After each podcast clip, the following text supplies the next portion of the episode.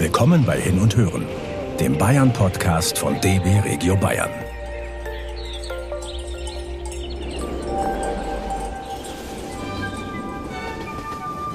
Darf es ein bisschen romantisch sein? Dann folgt uns mit dem Zug ins unterfränkische Veitshöchheim. Hier gibt es einen der schönsten Rokoko-Gärten europaweit. Der prachtvolle Garten lädt zum Flanieren, Entdecken oder einfach nur zum Träumen ein. Manchmal muss man gar nicht aufs Land fahren, um Natur zu entdecken.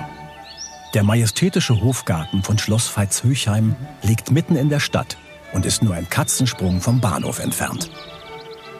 Das grüne Idyll von über 12 Hektar wurde schon von den Würzburger Fürstbischöfen als Sommerresidenz geschätzt und später auch von den bayerischen Königinnen.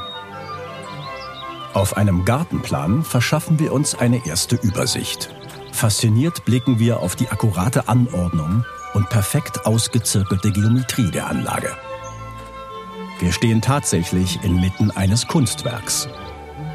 Nicht umsonst gilt der Hofgarten als einer der schönsten Rokoko-Gärten in ganz Europa. Als erstes zieht uns der große See im Zentrum des Gartens magisch an. In der Mitte liegt der sogenannte Musenberg Parnass. Es ist ein künstlich geschaffener Felsen mit Statuen des Apollo, der Musen und des geflügelten Pegasus. Zu jeder vollen Stunde finden im Sommer hier Wasserspiele statt. Dann steigen viele kleine Fontänen mitten aus dem See empor. Wir bleiben einen Moment stehen und betrachten das Plätschern der vielen Springbrunnen.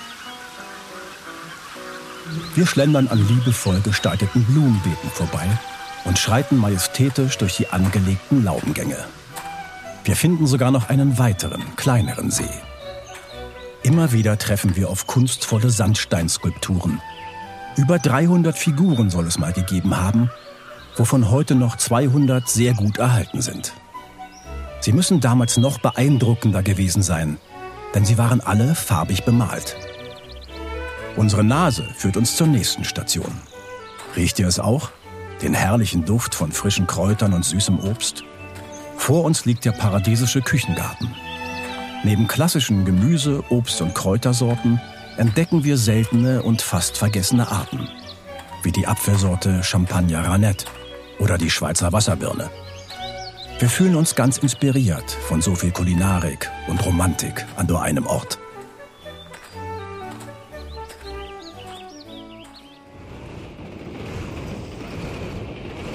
Das war Hin und Hören, der Bayern-Podcast von DB Regio Bayern.